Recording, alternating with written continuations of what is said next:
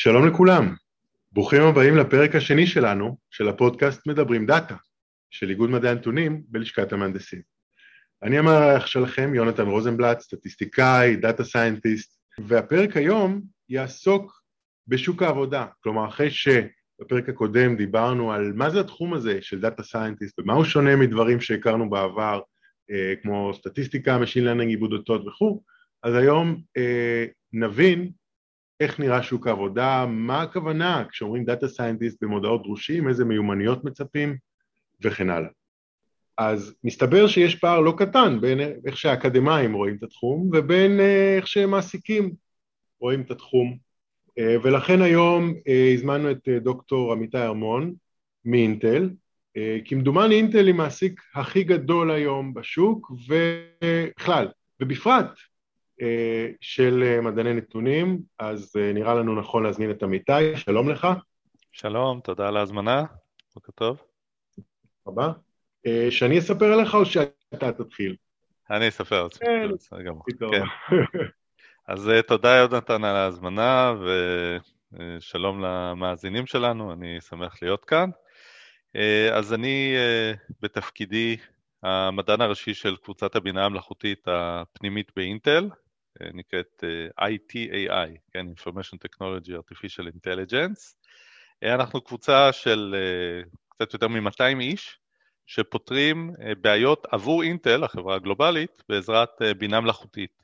משלב התכנון של המעבדים, דרך הייצור שלהם, ועד למכירות ולשיווק אה, של המעבדים האלה. משתמשים בהמון סוגי דאטה, יכול להיות תמונות, טקסט, time series, טבלאות, שיטות מאוד מתקדמות בתחום. מבחינת הרקע שלי, אז אני דוקטור למדעי המחשב, בערך 20 שנה בתחום ה data science ובשמונה שנים האחרונות באינטל. אז זה מבוא קצר ואני אשמח עוד מעט לספר יותר על אינטל ועל הקבוצה שלנו בכלל. כן, אז גילוי נאות, אנחנו מכירים מזה 15 שנה, נכון? הכרנו במסדרונות של שרייבר? נכון, במסדרונות אוניברסיטת תל אביב, כן. אז במגבלות מה שאתה יכול לספר, אולי כמה דוגמאות של בעולם השיווק אמרת, ועולם תכנון המעבדים, כל כך שונה, איפה, איפה אתם נכנסים לתהליכים האלה? אז אולי אני אתן פה קצת מבוא באמת על בינה מלאכותית באינטל, או data science באינטל, כן, זה הכל ביחד. אז אה, בעצם תמיד חושבים על אינטל בתור חברה שמייצרת מחשבים, אה, וזה טבעי, כן, אני נכנס עם שכן למעלית, הוא שואל אותי איזה מחשב לקנות לילדים שלו, אה, ספציפיקציות כאלה, אחרות.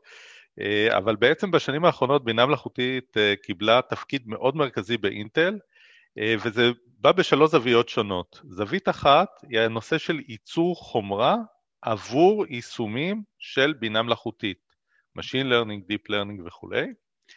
היום רוב היישומים של בינה מלאכותית רצים על חומרה של אינטל, אבל יש לנו כמובן מתחרים בתחום הזה, ספציפית בנישות מסוימות, אה, ולכן אה, אינטל עושה הרבה מאוד, גם כדי לייצר מצב שה-CPU שלנו, המעבד הסטנדרטי שלנו, אה, יתאים יותר ליישומים כאלה, למשל ללמידה עמוקה. וגם, שמעתם אולי שאינטל קנתה בשני מיליארד דולר חברה ישראלית בשם הבאנה, שמייצרת אקסלרטורים מאיצים ספציפית ללמידה עמוקה, וגם פורסם שממש בימים אלה אה, האקסלרטור שלה אמור להיות זמין עבור משתמשי אה, מחשבים בענן, כן, דרך אה, אמזון AWS. אני לא יודע בדיוק מה התאריך, כן, אבל ממש בימים, בתקופה הקרובה. אז, אז זה כיוון אחד, לייצר חומרה עבור AI, עבור בינה מלאכותית. נושא אחר שאינטל מתעסקת בו זה מוצרים שיש בינה מלאכותית בתוכם. אז שמעתם בטח על מובילאיי, שאינטל קנתה בסכום מאוד גבוה. אה, שיש בה, אה, שמייצרת מכונית אוטונומית, שזה אומר מכונית שמשתמשת בבינה מלאכותית. אבל זו רק דוגמה אחת. גם לתוך המעבדים שאינטל מייצרת, אנחנו מכניסים מודלים של בינה מלאכותית, כדי שהם יתאימו את עצמם לשימוש בהם, ויהיו יותר יעילים בהתאם לאיך אה, שהיה שימוש במעבד במחשב. אז זה סוג אחר של שימוש בבינה מלאכותית בתוך מוצרים שאינטל נותנת, מוכרת. אה, הסוג השלישי של שימוש בבינה מלאכותית הוא פנימי, אה, שזה אומר שאנחנו משתמשים בכל הררי הדאטה שנוצרים באופרציה של אינטל. אינטל מייצרת, בש... מוכרת ב-70 מיליארד דולר, כן? יש המון פעילויות שקורות לצורך זה, כן? אז זה מייצר המון טקסט ותמונות וטבלאות וטיים סיריסים. ולוקחים את כל הדאטה הזה באזורים השונים בחברה אה, כדי אה, לייצר אה, upgrading, transformation של תהליכים קריטיים בחברה. מי שזוכר בספרי מדע בדיוני לפעמים מדברים על רובוטים שמייצרים את הרובוטים היותר מתקדמים. אז זה סוג של מה שקורה אצלנו, אנחנו בעצם מייצרים תוכנות בינה מלאכותית שהן מתכננות ומייצרות את המעבדים הבאים, כן? אה, שיתמכו בתוכנות הבינה המלאכותית הבאות. יש ספרי מדע בדיוני שבהם זה דיסטופיה, אצלנו זה דווקא עובד טוב, זה בסך הכל משפר את האיכות של המחשבים אה, שרוב העולם משתמש בהם. אה, אז, אז זה בעצם ברמה הכללית מה שאנחנו עושים.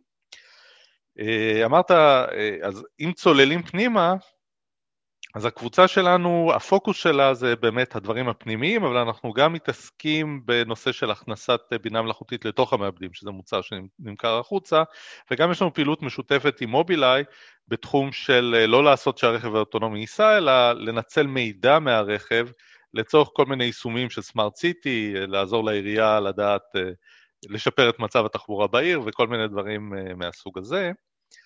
אה, אז הקבוצה שלנו, שהיא, אה, כמו שאמרתי, מעל 200 איש, היא מחולקת לתת קבוצות, שכל אחת אה, עוסקת באזור קריטי אחר בחברה. זה יכול להיות הנושא של איך לייצר את המעבדים בצורה חכמה, איך לתכנן אותם בצורה חכמה, ולמה אני מתכוון כשאני אומר בצורה חכמה? אני מתכוון לזה שכשמייצרים מעבד, לא כל המעבדים אותו דבר, כן? כל מעבד יש לו רגשות, עבר עליו משהו אחר במהלך הייצור, נכון? יש הרבה מידע שצברנו עליו. אז אנחנו רוצים שהמכונות ידעו לעשות פרסונליזציה למעבד ולייצר כל מעבד בצורה חכמה יותר. גם ברמת המפעל, לא כל המכונות הן אותו דבר, נכון? כל מכונה מתנהגת קצת אחרת, עברו, היו לה דברים אחרים. אנחנו רוצים שהמפעל יהיה חכם ויעשה פרסונליזציה לכל מכונה. וגם כמו שאמרתי קודם, ברמת המעבד, כשהוא במחשב, אנחנו רוצים שזה פרסונליזציה ויתאים את עצמו למחשב. כן, אז בעצם בכל אחד מהאזורים האלה אה, אנחנו עושים את המכונות יותר חכמות. יש לנו גם אה, דברים חכמים שהם לא machine to machine, אלא תמיכה באנשים, כמו אה, לקחת המון מידע ולייצר ממנו insights לאנשי המכירות שלנו, או לקחת המון מידע ולייצר ממנו insights לאנשים שמתכננים את המעבדים. אז בעצם יש כאן אזורים שונים בחברה, שכל אחד מהם הוא מאוד שונה, עם סוגי דאטה מאוד שונים, ובכל אזור כזה אנחנו מפעילים data אה, scientist, אה, מפעילים אנשי פיתוח שבונים מערכות, אה, מפעילים אנשי מוצר שמאפיינים את מה צריך להיות, אה, ושמים אה, מוצרים במקום, בסוף יש לנו מעל 100 פתרונות בשנה שהקבוצה שמה, ובשלוש שנים האחרונות זכינו ארבע פעמים, ב... יש כזה אוסקר של, איסק, של אינטל, ה Intel Achievement Award, שבאים עם טוקסידואים למנכ"ל ומקבלים אה, את הפרס שם בסן פרנסיסקו, אז אה, זו קבוצה שבאמת, אה, כיוון שהאימפקט שלה נמדד במעל מיליארד דולר בשנה עבור החברה, אז זוכים שוב ושוב בפרסים האלה, כי AI משפיע ומביא אימפקט גדול מאוד. כמובן, מי שמתעניין מוזמן אה, ליצור קשר, כי אנחנו תמיד גם מגייסים. אוקיי, okay. אז זה, זה רקע מאוד רלוונטי ורחב, ועכשיו, כמי שמעסיק 200 מה, מהדבר הזה, בואו נגדיר את הדבר הזה. אז, אז זה באמת למי שעכשיו יוצא לשוק העבודה, נתחיל מהקל. שמתם, אתה או ארגון אחר, משרת דרושים, data scientist. מה אתה מצפה מהחיה הזאת? שידע אקסל, שידע פייתון, שידע סקאלה, שידע SQL, ואחרי זה נשכלל את זה ונדבר על ההבדל בין זה ו data engineer ואנליסט ומשרות מהנדס חשמל ודברים אחרים. אה, אז זו שאלה מצוינת, אז אה, באמת יש טייטלים שונים אה, בתחום ולפעמים יש גם בלבול ביניהם. אה, אני יכול לתת לך תמונה של מה שאני מכיר גם אצלנו וגם מההיכרות שלנו עם הרבה חברות אחרות אה, שאנחנו אה, בקשר איתן.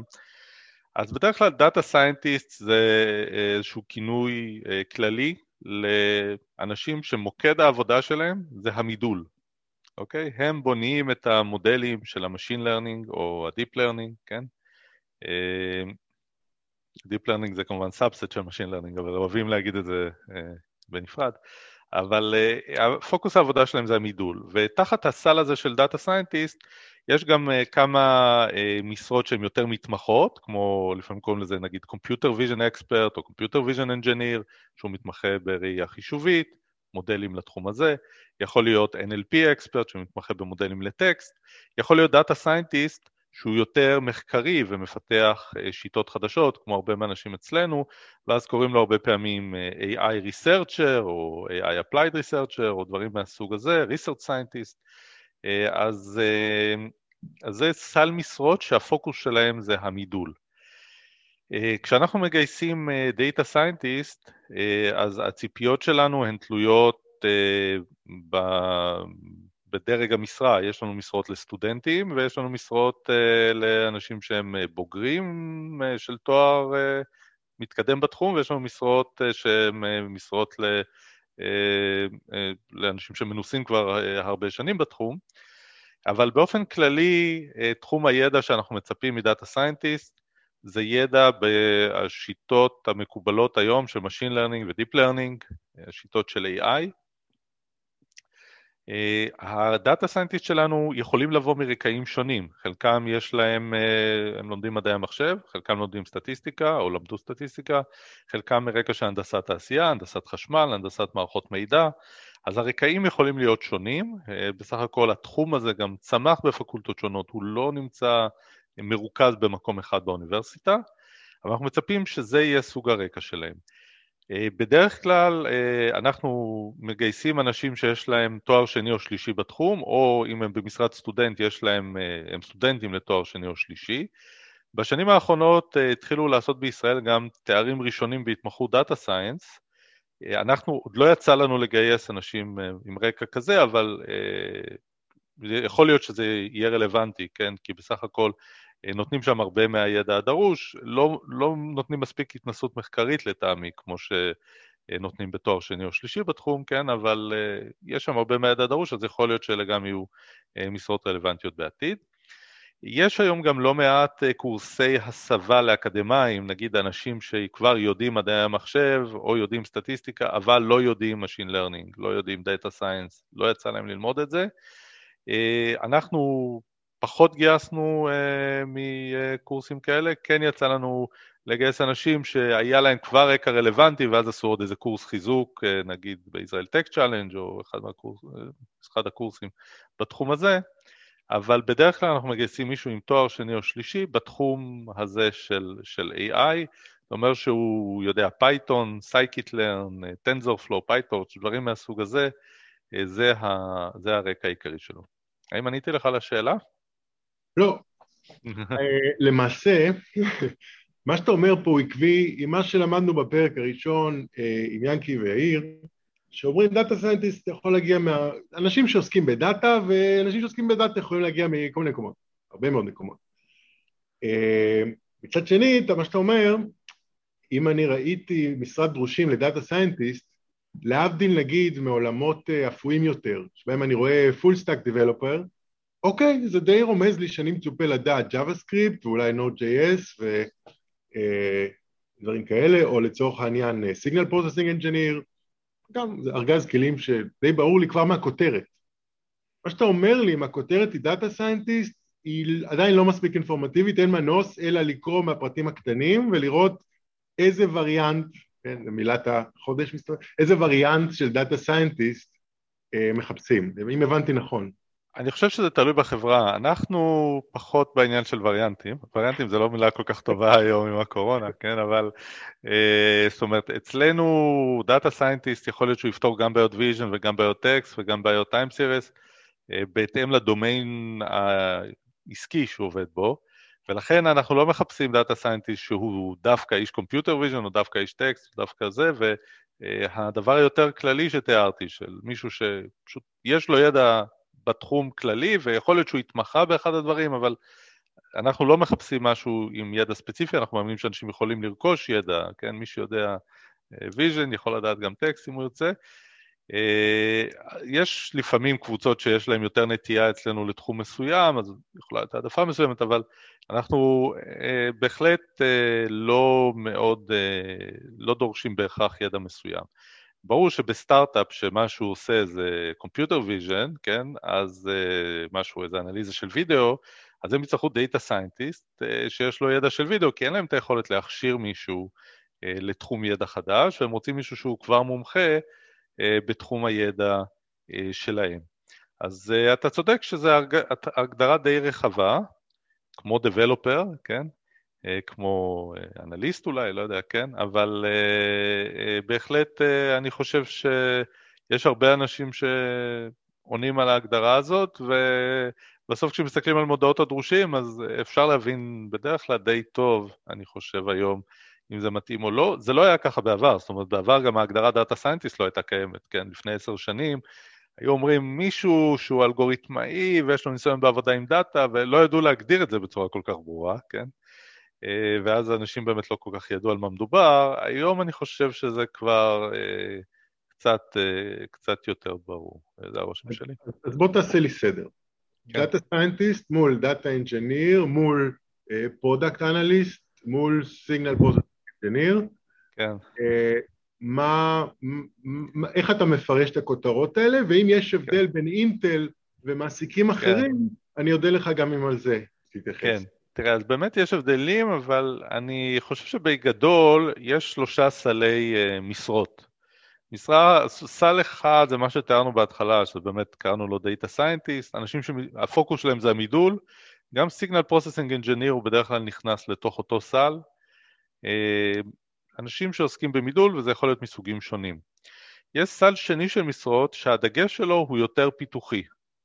אה, לתוך זה נכנס Data Engineer, שמתעסק בדברים שקורים לפני המידול, לפעמים קוראים לזה גם אה, Machine Learning Engineer, מי שמתעסק ב deployment של מודלים, ב monitoring על מודלים, בכל מיני דברים שקשורים למודלי Machine Learning at Scale.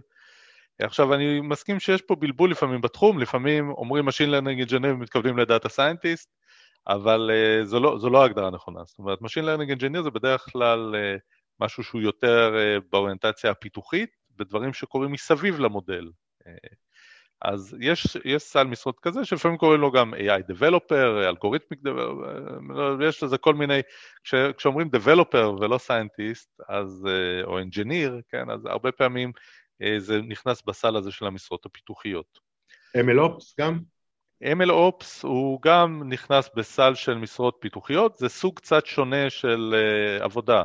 זה עבודת DevOps שהיא מוסבת לתחום של ה-Machine Learning. גם אצלנו כמובן יש אנשים שעושים MLOps וזו עבודה מאוד מאוד uh, מורכבת, מעניינת ואולי אפילו זכאית לסל משלה, למרות שהרבה פעמים שמים אותה בתוך הסל הפיתוחי ביחד, אז אתה צודק בזה. אה, הסל השלישי זה הסל הזה שהוא יותר פרודקטי, אה, שהוא כולל אה, הבנת דרישות, בדיקה של כמה מודלים טובים, אינטראקציה עם לקוחות, טיפול בהטמעה, ניהול פרויקטים, וגם כאן יש מומחיות בתחום ה-AI שהיא שונה מאשר סתם פרויקט תוכנה. אה, ויש אנשים אה, שהם אנשי AI product, או product analyst, או אה, דברים מהסוג הזה. האנשים האלה, הדרישות מהם משתנות במקומות שונים. אצלנו, הרבה מהאנשים האלה, גם יש להם תואר שני רלוונטי בתחום, והם גם יודעים לכתוב Python, ולפעמים אפילו גם מריצים איזה מודל בעצמם, בתור חלק ממה שהם עושים, אבל זה לא הפוקוס של מה שהם עושים, כן? בדרך כלל הפוקוס של האנשים האלה הוא פוקוס יותר של קישור בין הלקוח לבין הקבוצות הטכניות, המפתחים ואנשי ה-Data Science, אה, אז זה סוג אחר של עבודה.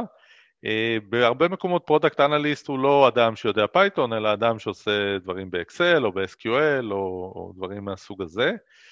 אה, עכשיו, נכון שברגע שאומרים אנליסט, אז לפעמים יש אנשים שיוצאים מהאוניברסיטה ואומרים, רגע, אני הולך לאנליסט או ל scientist, רגע, זה מה, זה... אז זה באמת אה, דבר שקורה, אבל אני חושב שההבדל המשמעותי הוא ש data scientist הוא מישהו שמתעסק בעיקר במידול, בבנייה של מודלים של Machine Learning, כן, של Deep Learning, ו product analyst זה לא הפוקוס של העבודה שלו. אוקיי, okay, אז, אז עכשיו באמת ההבחנה לסלים הזאת, זה, זה סוג, כן. זה הסדר ש, שחיפשתי, כן. אתה אומר המיפוי בין הסלים האלה לכותרת של מודעת הדרושים הוא בדרך כלל עקבי, לא תמיד. כן. אה, אתה יכול נגיד, אם נדמיין טבלה של כל אחד מהסלים האלה, איזה כלי תוכנה הוא ישתמש, מאיזה תארים הוא יגיע, אתה יודע למפות בין הדברים? כן, אז באמת יש אה, הבדל מאוד משמעותי. לגבי data scientist אמרתי קודם, כן, זה Python ו scikit-learn ו... אה, TensorFlow ו PyTorch, כן, אה, חבילות... MATLAB, R.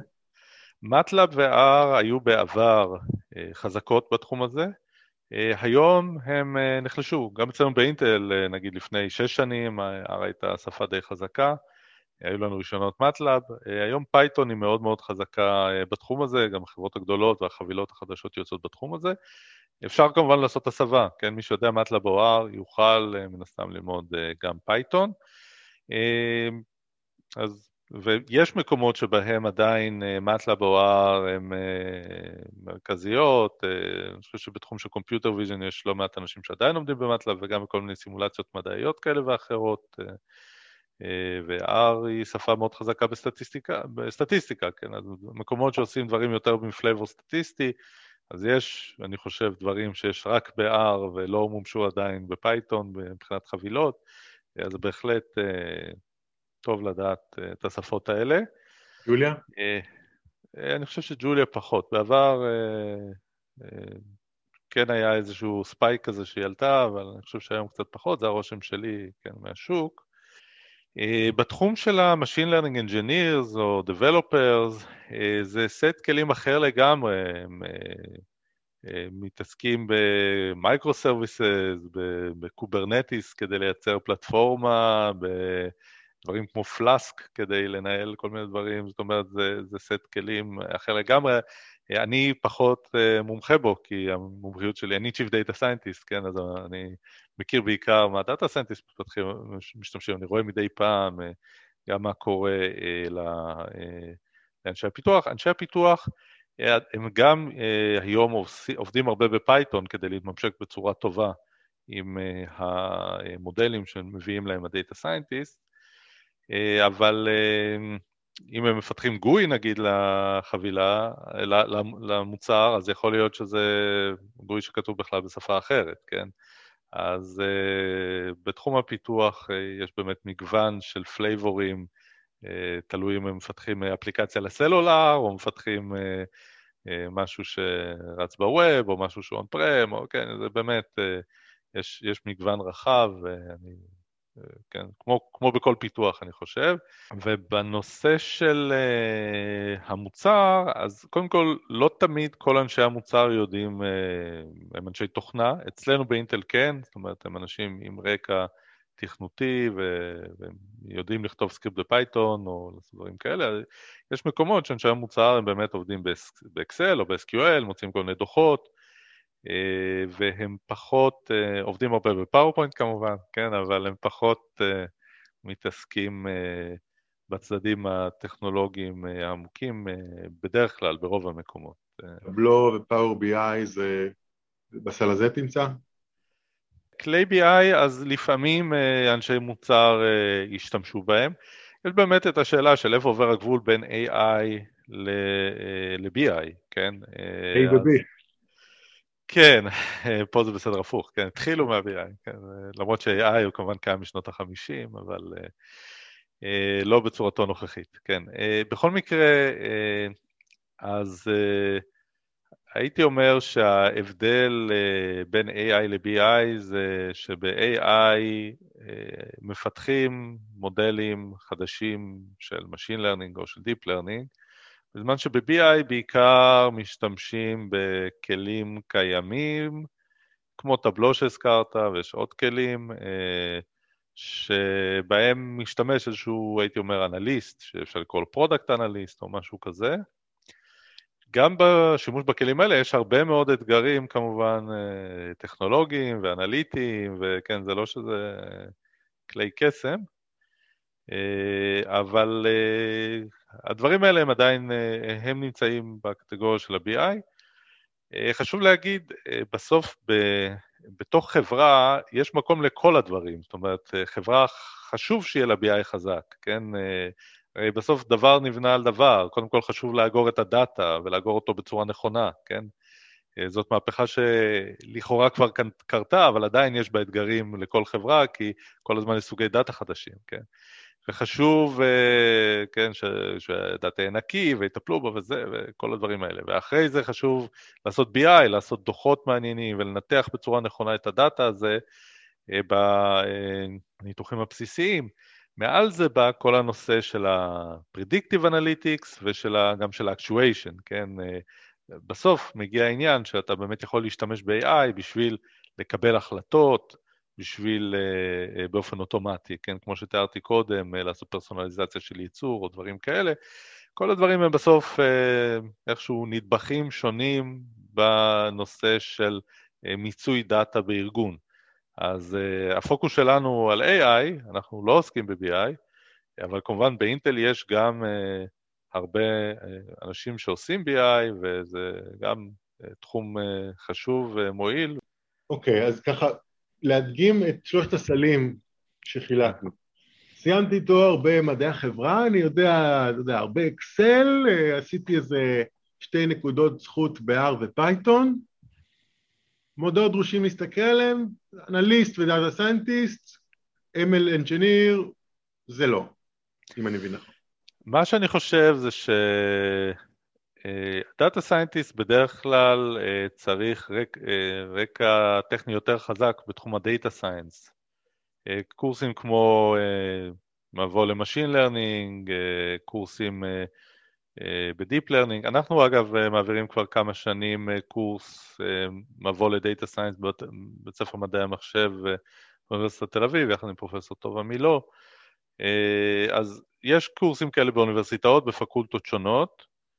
אה, בדרך כלל כדי לעבוד כדאטה סיינטיסט צריך יותר מקורס אחד שלמדת באוניברסיטה או ראית ברשת, כן, יש גם המון קורסים כאלה שרואים ברשת, צריך גם ניסיון בתחום הזה. זאת אומרת, אתה יודע, כמו שמישהו שעשה איזה קורס אחד בהנדסת חשמל לא עכשיו בונה מעבדים למחשבים, כן, אפילו אם עשה תואר שלם, זה לא מספיק, אז אה, צריך אה, בדרך כלל אה, ניסיון, שניסיון הוא גם יכול להירכש באקדמיה, אם עשית תזה בתואר שני או, או פרויקטים, פרויקטי גמר, אה, אבל הוא גם יכול להירכש, למשל אם עשית, פתרת הרבה תחרויות Kaggle, כן, יש אתרים כאלה של תחרויות ב-AI, אז אם אתה רק בוגר מדעי החברה שעשה קורס ב Python וקורס ב-R וטוב באקסל, זה יותר מתאים למשרה של product analyst, יכול להתאים למשרה של product analyst, אה, פחות מתאים להגדרה של data scientist, שצריך אה, ידע יותר עמוק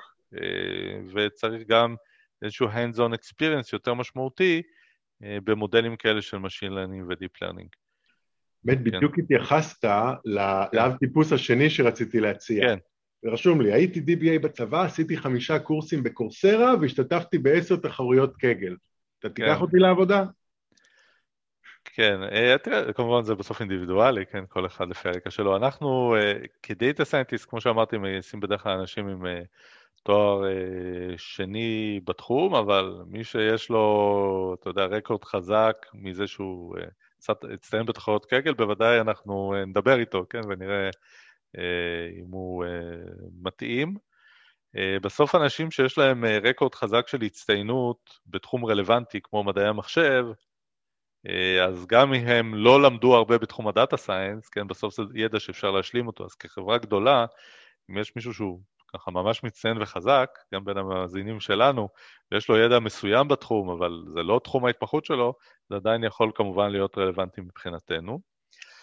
אני חושב שכן שווה לדבר בדיוק על מה שאמרת, על אנשים שיוצאים מהצבא, ולעומת אנשים שיוצאים מהאוניברסיטה, ומה בעצם מסלול הקריירה, זאת אומרת, איך, איך זה נבנה, איך אתה, איך אתה מתקדם מהשלב הראשון. אז זה באמת קצת שונה אה, בין מצב שאתה יוצא מהצבא כשכבר עשית משהו בתחום, כן, רכשת שנות ניסיון בעבודה data science כזאת או אחרת, לבין מצב שאתה יוצא מתואר באוניברסיטה, שהוא רלוונטי והוא בתחום הזה, ועכשיו אתה רוצה לדעת לאן ללכת או מה לעשות. אז הרבה פעמים אנשים שיוצאים מהצבא, הכיוון שלהם זה בוא נפתח סטארט-אפ עם חברים או משהו כזה, כן? אה, או נצטרף לסטארט-אפ, כן? ו...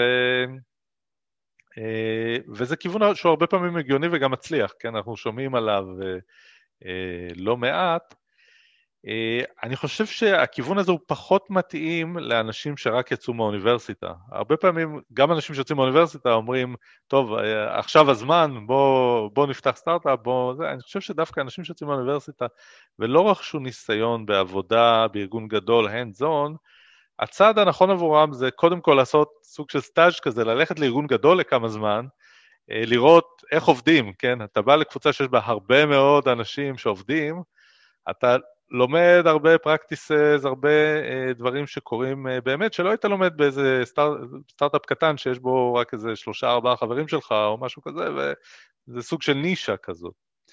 אז אני חושב שבאמת uh, הראייה של המקצוע צריכה להיות הרבה יותר ראייה כזאת כמו שאנחנו רואים במקצועות אחרים שדורשים סטאז', כן? כמו uh, רפואה או עריכת דין או ראיית חשבון, שאתה או תוך כדי הלימודים שלך באיזה משרה חלקית, אם אתה סטודנט, או בסוף הלימודים שלך, אה, חווה עבודה במקום גדול, כן, כמו שלהבדיל רואה חשבון הולך לאיזה משרד עורכי דין גדול, או אה, עורך דין, או רופא, אה, ואז אתה בעצם נבנה, ואחר כך אתה יכול להחליט, לפעמים אנשים יכולים להחליט שהם בעצם רוצים להמשיך באקדמיה, זה בסדר גמור, יש אצלנו אנשים ש... אה, נוסעים לפוסט-דוק אצל החוקרים המובילים ביותר בתחום בעולם, אחרי שהם עשו דוקטורט והיו אצלנו כמה זמן, אה, זה יכול לקרות. אה, יש אנשים שיכולים להמשיך בקורפורט, בחברה כמו אצלנו, ורוב האנשים, לשמחתי, נשארים אצלנו, כי באינטל טוב, וכן, לא סתם אנחנו נבחרים בדרך כלל למקום עבודה שאוהבים אותו. אה, ויש אנשים שגם אחרי זה, אחרי כמה שנים, הם, אה, הם גדלים מקצועית והם אולי עכשיו אה, יקימו סטארט-אפ משלהם. אבל אני חושב שהחשיבה הזאת שכדאי לעבור גם את הסטאז' היא חשיבה חשובה. לצערי, באקדמיה בישראל, אנחנו קצת מתקשים לשכנע בנושא הזה. זאת אומרת, אנחנו משתתפים בלא מעט ועדות של עתיד ה-AI בישראל, ועדות ממשלתיות, ועדות של ות"ת, הוועדה, המועצה להשכלה גבוהה, אה, ושם מאוד חשוב להם שכל הסטודנטים אה, יסיימו מהר וימשיכו אה, רק להיות באקדמיה וחושבים על כולם בתור איך הם אחרי זה יעשו תואר שני ותואר שלישי ו, ויהיו פרופסורים. ופחות מבינים לצערי בחלק מהמקומות את הערך בזה שאדם שהוא בתחום שלנו יחווה גם בעיות אמיתיות, יכיר גם את מה שקורה בתעשייה גם אם הוא בסוף יהיה באקדמיה, זה קצת כמו MD-PhD, כן? גם אם בסוף אתה נהיה חוקר, זה שאתה מכיר את השטח ואתה יודע איך שהדברים, מה באמת, מה באמת הבעיות ואיך הדברים באמת קורים, זה עוזר לך גם להביא, להיות חוקר יותר טוב בעיניי, גם אם אתה אקדמאי. בוא נצטרף לאמירה שלך, שא' אין כמו ללכלך את הידיים, זה נכון בתחומים אחרים, וגם אם תסתכל על הכי גדולים באקדמיה, אתה תראה שהם לכלכו את הידיים. הם לא עשו רק נוסחאות אה, לגזור ולהשוות לאפס, אה, ובהחלט יש, יש אה, בתוכניות ההכשרה, נגיד הסטטוטוריות, המל"גיות, אה, אפשר להוסיף עוד תכנים מעשיים וכולם ירוויחו מזה גם. אני אוסיף ואגיד, נושאי קניין רוחני כדאי לפתור, ותמריצים למרצים ולכל המעורבים, יש שם עוד עבודה לעשות. בסדר, אני חושב שהזמן שלנו טיפה אוזל. אני רק רוצה להגיד שאתה מאוד צודק בנקודה האחרונה שציינת, זה שכל פעם שסטודנט רוצה, מסטרנט, רוצה לעשות אה, אה, משהו עם ה... איתנו במאסטר שלו, זה דורש עכשיו שנה של עורכי דין, זה חבל. היה אפשר שהמדינה תציע איזה שלושה סוגי הסכמים אפשריים מבחינת אה, איך הקניין הרוחני אה, מתחלק, והיו בוחרים אחד משלושת ההסכמים, ובזה ממשיכים הלאה, וזה שכל פעם צריך לתפור את הסכם מחדש מול רוב האוניברסיטאות, אה, זה חבל, עם חלק מהאוניברסיטאות כבר, נגיד לאינטל יש הסכמים, וזה יותר פשוט, אבל אני חושב שהמדינה יכולה לעשות כאן הרבה, אה, ועכשיו שיש, אה, לא יודע אם, אם אתה או אחרים מהמאזינים שלנו עקבו או שמעו, אבל המדינה מינתה כבר לפני שנים, שלוש שנים, ועדה שתעסוק בקידום ה-AI בישראל, היו הרבה מסקנות טובות וחיוביות, אבל לא היו ממשלות, לא היה מי שיישם את זה, וכל הדברים נדחו. אני מאוד מקווה שהמדינה תזהה את זה ותיקח את הדוחות האלה ותחזק גם את האקדמיה וגם את החיבור לתעשייה בתחום הזה. דיברו למשל על מרכזי מחקר משותפים לאקדמיה ותעשייה, דברים שקורים אה, אה, בארצות הברית. זה לא רלוונטי לקהל יעד שהגדרנו בהתחלה, שאנשים מחפשים, שמחפשים עבודה היום, אבל זה כן רלוונטי כשמסתכלים על זה אה, לטווח הארוך. אני חושב שהתחום הזה כמובן ילך ויגדל ויתרחב גם בישראל וגם בעולם, ויש כן. פה, פה הרבה מה לעשות. אז, אז למען השלמות אני אגיד, אתה אני חושב התייחסת לוועדה אה, של איציק אה, בן ישראל שהוזמנה על ידי משרד ראש הממשלה והיה גם את הוועדה של יואב בנימיני שהוזמנה על ידי המל"ג, אני חושב כן. שהם התייחסו לתחום ובקריאה אישית שלי אה, AI ודאטה סייאנס זה לא המצאה של מולקולה וזה לא המצאה של חלבון, אני חושב הטיפול המשפטי בקניין הרוחני כדאי לבדל אותו אבל זו הנקודה שבה אני אעצור כן. אה, אני מאוד מאוד מאוד אודה לך, הייתה שיחה נהדרת. אה, אני מקווה שזה הועיל למאזינים להבין איך עובד שוק העבודה, להבין איך לבנות את עצמם. אה, מסר אחרון שאתה רוצה? קודם כל אני מודה לך, אני, ואני מקווה שזה הועיל למאזינים. כמובן, אם יש עוד שאלות, או אם אנשים מתעניינים במשרות מאתגרות, עם בעיות ייחודיות בחזית הטכנולוגית, בתחום, אז אני כמובן אה, אשמח אה, שיפנו אליי, כן, המייל שלי, קל לזכור אותו, זה השם שלי, שטרודלאינטל.קום, אמיתי.ארמון, אה, וכולם מוזמנים לפנות, לשאול. אנחנו עושים הרבה פעילויות של AI for Social Good, דרך אגב, ללמד, לייעץ, לעזור, אז גם אם אנשים רוצים שנעשה משהו התנדבותי למען הקהילה בתחום הזה, או סתם נענה על שאלות, אז אנחנו תמיד אה, שמחים אה, לסייע. אה, תודה רבה לכם. תודה, אמיתי.